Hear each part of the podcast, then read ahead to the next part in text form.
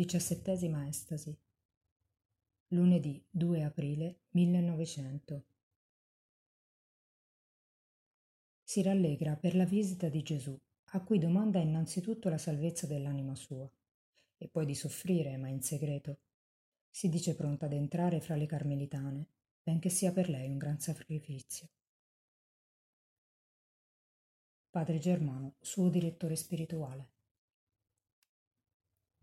dall'estasi di Santa Gemma. Anche oggi, anche oggi Gesù. Ecco, anche oggi Gesù. Vieni, vieni Gesù che ti desidero giorno e notte. Non desidero altro che te, Gesù. Finalmente dopo due giorni ti ho potuto vedere. Tu solo, Gesù, mi puoi rendere contenta. Oggi non t'aspettavo. Gesù, tanti. Gesù mi domandano, ma che fai tanto tempo davanti a Gesù? E io rispondo, che fa una povera davanti a un gran Signore? Ho bisogno di tutto, Gesù. Dimmi che avrò sicura l'anima, che me la salverai e sarò contenta. Che ne sarà della povera anima mia? Oggi Gesù non avere furia con me, perché ho da dirti tante cose. Senti Gesù, prima ti raccomando una cosa, che i dolori che tu mi mandi il giovedì e il venerdì, fra me e te soli, Gesù. Se tu non mi mandassi anche i segni, a me dispiacerebbe assai.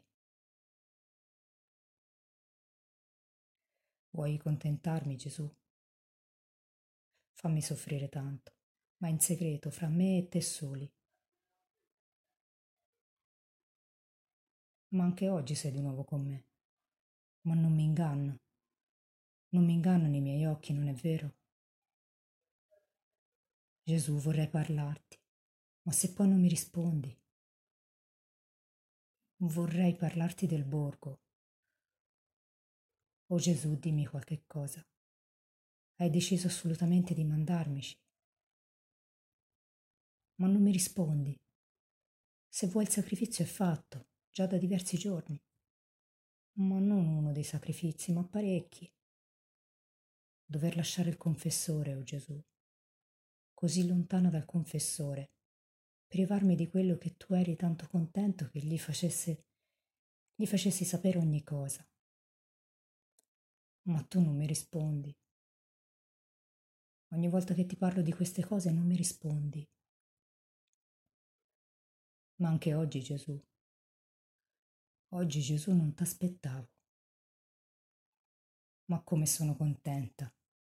Tanto, tanto Gesù. Gesù, Gesù, non mi lasciare. C'ho da dirti tante cose, non mi lasciare così presto. Ma tornerai? E mi lasci così?